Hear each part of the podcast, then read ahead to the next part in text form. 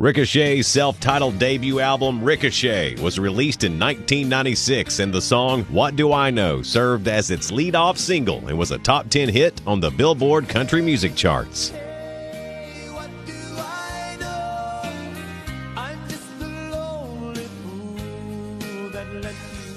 That song was followed by Ricochet's biggest hit and their only number one song, Daddy's Money.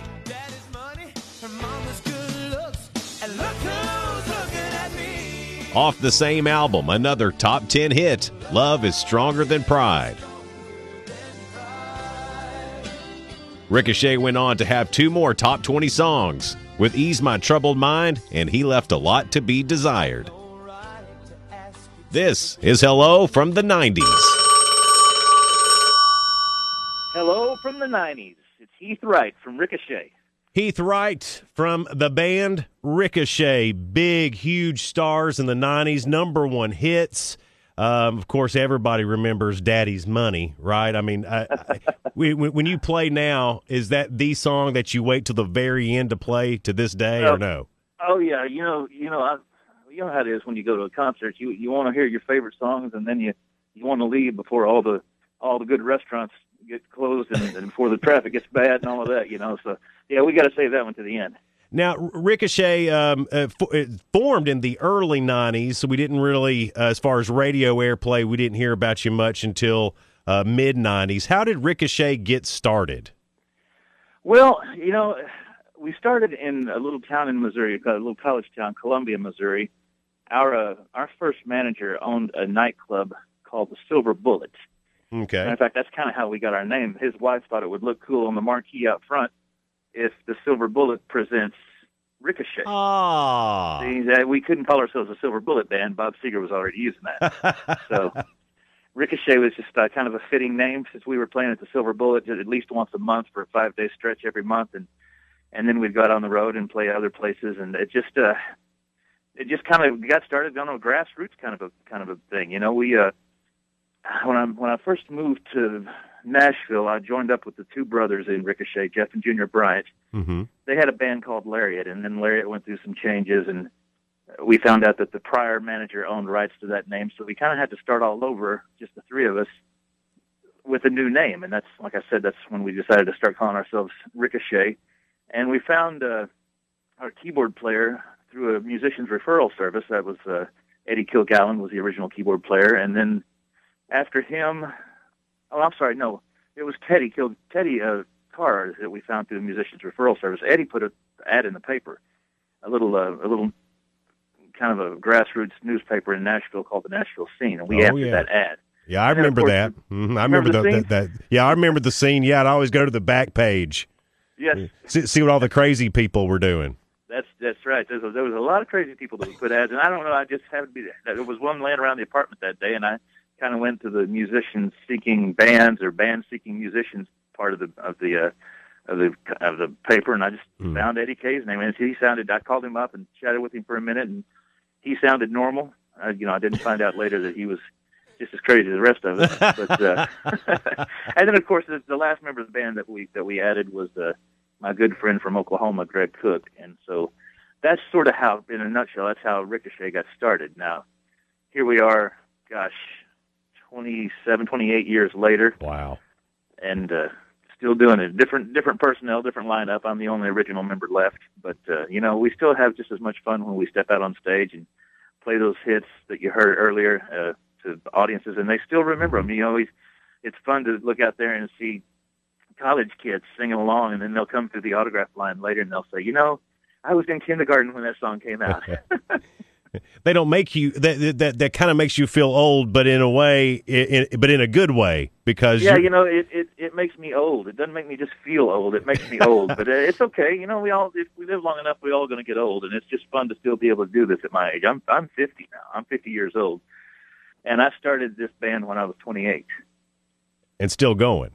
Still going, still doing it. Yes, still out there on the on the uh, on the road. You know, we don't do it as hard as we used to. Back in 1996, we were on the road 268 days. Well, you had to. I mean, that was your very first album that's come out, and you're getting uh, played on the radio. What do I know? Uh, was the first single and a top ten hit.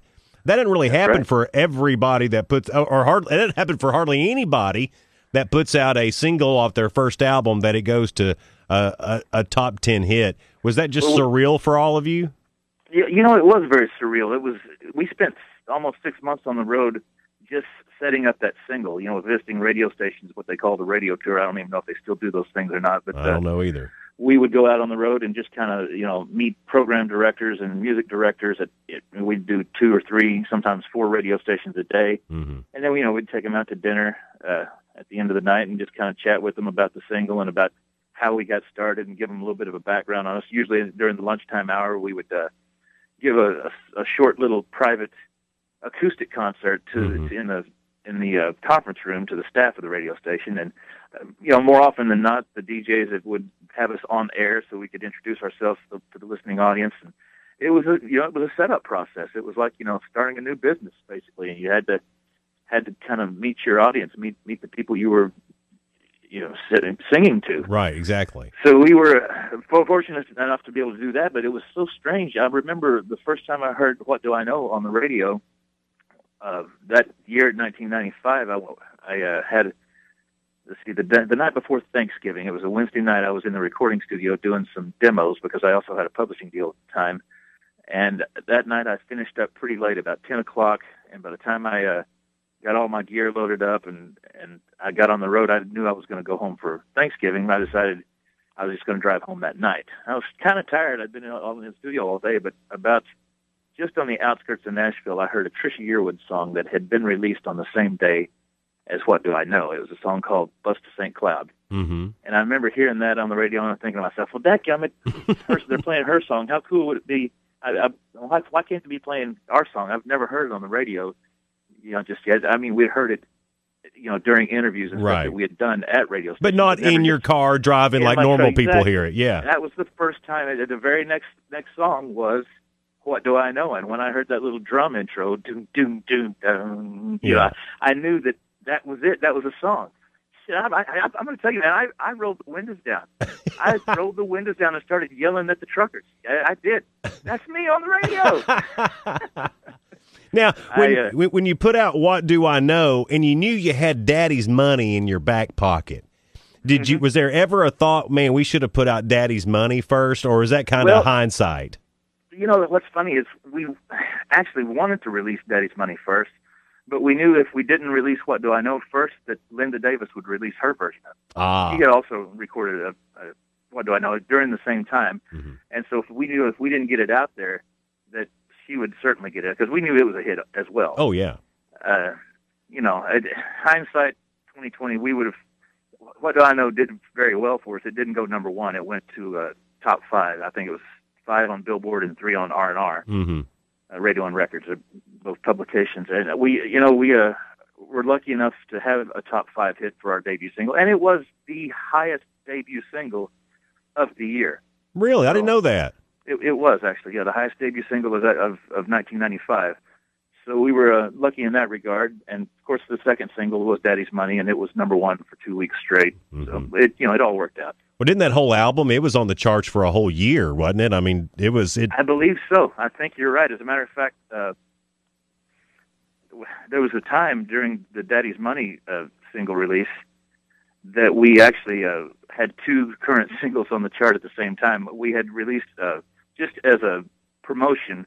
We had recorded our version of the national anthem and sent it out to radio. hmm And I guess the week that we were going for number one on for Daddy's Money happened to be the weekend of July 4th. And since our version of the national anthem got played, and then they would back it with uh, Daddy's Money, you know, they'd play the two back to back. hmm Daddy's Money, uh, I, I don't really recall if it was the week, honestly, that it went number one or the week that it stayed number one for for a second week. But it was one of those weeks that, that Daddy's Money was number one that we also had the Hot Shot debut with our version of the national anthem. Well, and and that's something too that probably nobody knows. I mean, if you're planning on being on Jeopardy later, and, and this comes up, Ricochet's the only band to ever chart with the Star Spangled Banner. Well, we're the only country band. We're the Oh. only country artist to have ever charted. And I know Whitney Houston had a version of it That's uh, true. that charted on Billboard back during the first Gulf War. hmm and uh, there was an op- operatic singer. Uh, his name escapes me right now, but he had a, a charting version of it on Billboard in the '60s. Wow, I didn't. Uh, so so I was kind of right at least. Yeah, you were close, close enough, close enough. Uh, 1997 comes around. It's time for a second album, Blink of an Eye and a Ride. And he left a lot to be desired was the first single off that. Um, how did you come up with that song being the first one off the second album? Well, you know, I'd like to take credit for choosing all those great hits that you know, and and we did, you know, we did sit in the room and uh, as a as a group when it came time to choose songs that we were going to go in and record. But you know, it was a anytime you're in a band, everything is a vote. Mm-hmm. Everything from where you're going to stop for lunch to what's the next single that you're going to release. You know, everything is a vote. So Yeah. I I, I got to share that credit with the guys in the band. We all uh, knew that the songs we recorded, for the most part, were the right songs for that project. That project didn't have the same commercial success as the debut album, uh, the self-titled Ricochet album, Mm-hmm. but it had some great music on it. What Do I Know was one of those great songs. Excuse me, I, uh, He Left a Lot to Be Desired was one of those great songs, and I I just realized that that song spoke to a lot of people, uh, a lot of women, you know, that uh, Mhm. had been left out in the cold in a relationship and and and felt like uh, felt like the man had made a mistake. I I, I think it's always a good idea when you when you're singing to women if you're singing about how terrible men are. That's a good Stupid and formula. And and yeah, and because they're not going to disagree. yeah, that's true. Yeah, he's right. That Heath is right singing up there. He's Men so are right. pigs. yes, men are bottom feeders. Yeah. That, that that just that's pretty much been our our uh, secret to our success for our entire career. So um, after all, all this, uh, Ricochet is, is still going. We we you know we've talked about that. There's been some movement in in who who's in the lineup, but as a band, and, and there's normal band things, and you see all kinds of stuff about if you watch VH1 behind the music or anything like that. Are you guys the original members of Ricochet? Do you still talk? Are you still friends? Do you get along? Well, yeah, you know, for the most part, uh, of course, we all live in different places. As I mentioned earlier, I moved back to Oklahoma in 2008. I grew up on a little cattle ranch here in Oklahoma, and I got to missing home, and I, you know, some personal reasons. My dad had already passed, and my mom was in bad health, and excuse me, I was just. It was time for me to come home and help run the ranch Mm-hmm. and uh, I commuted back and forth to Nashville whenever we would, would go out on tour, and that was difficult for the first few years. And then it just sort of came right around the year 2013. It kind of came to the point that uh, some changes needed to be made in Ricochet, and uh, my final remaining partner, I bought him out.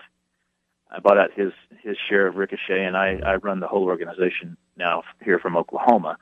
So and we're still great friends. Me and Greg Cook are wonderful friends. We grew up together right here in, in Vian, Oklahoma. Mm-hmm. I saw him just the other night. Now he still lives in Tennessee, but his wife and he were both from from this area, so they come home for the holidays. So I saw him at a Christmas party just a few weeks ago, and uh, you know, still great friends. with him. Every time I'm in Nashville, he and I try to get together for lunch. I run into Eddie Kay a lot, but he, as you may or may not know, he's the band leader for Montgomery Gentry. Mm-hmm. I did know So, that. uh, yep, he's he's out there in Nashville still making a living playing music, and and he's also a songwriter and a producer, and he you know he's working all sorts of different projects at one time.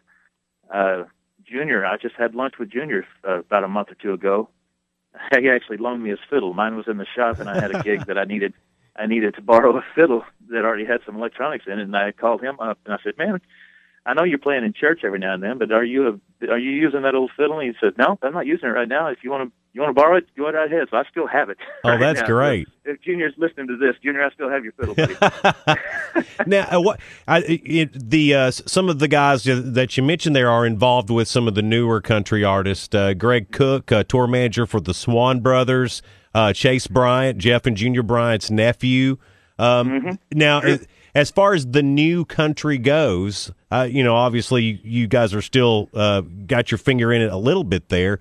What advice would you give some of these guys who are having big hits right now and um, on the road, kind of doing the same thing you were doing in the mid '90s? What's some advice you would give them? Well, I would tell these guys to always plan for the next stage in your career. It's funny you would ask me this. I, I serve. I'm the uh, I'm the uh, serve on an advisory board in this music school that I went to in Levelland, Texas, out at South Plains College. And I'm the chairman of the advisory board for the commercial music department out there. I um, I tell every time I get a chance to speak to young people and students, uh, I tell them always be planning ahead because the music industry is a very volatile industry, and it's usually the flavor of the month type thing. You know, you.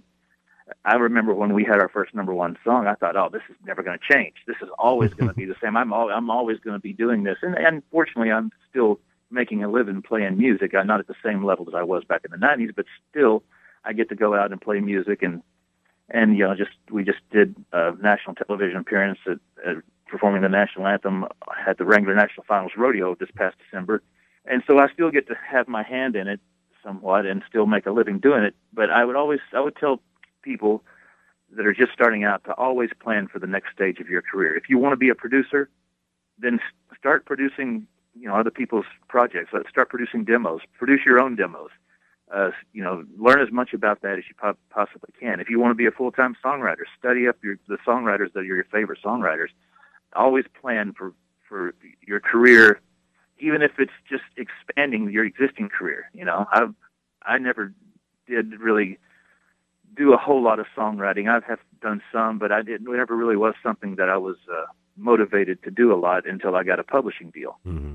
Yeah, when you get a, rec- a national recording contract in in Nashville, they uh, a lot of publishers come seeking you out. And So I signed a publishing deal with ever out ever having really been a what I would call a prolific songwriter. But I learned a lot about it during that time because I was lucky enough to be able to write with some of the greatest writers in Nashville.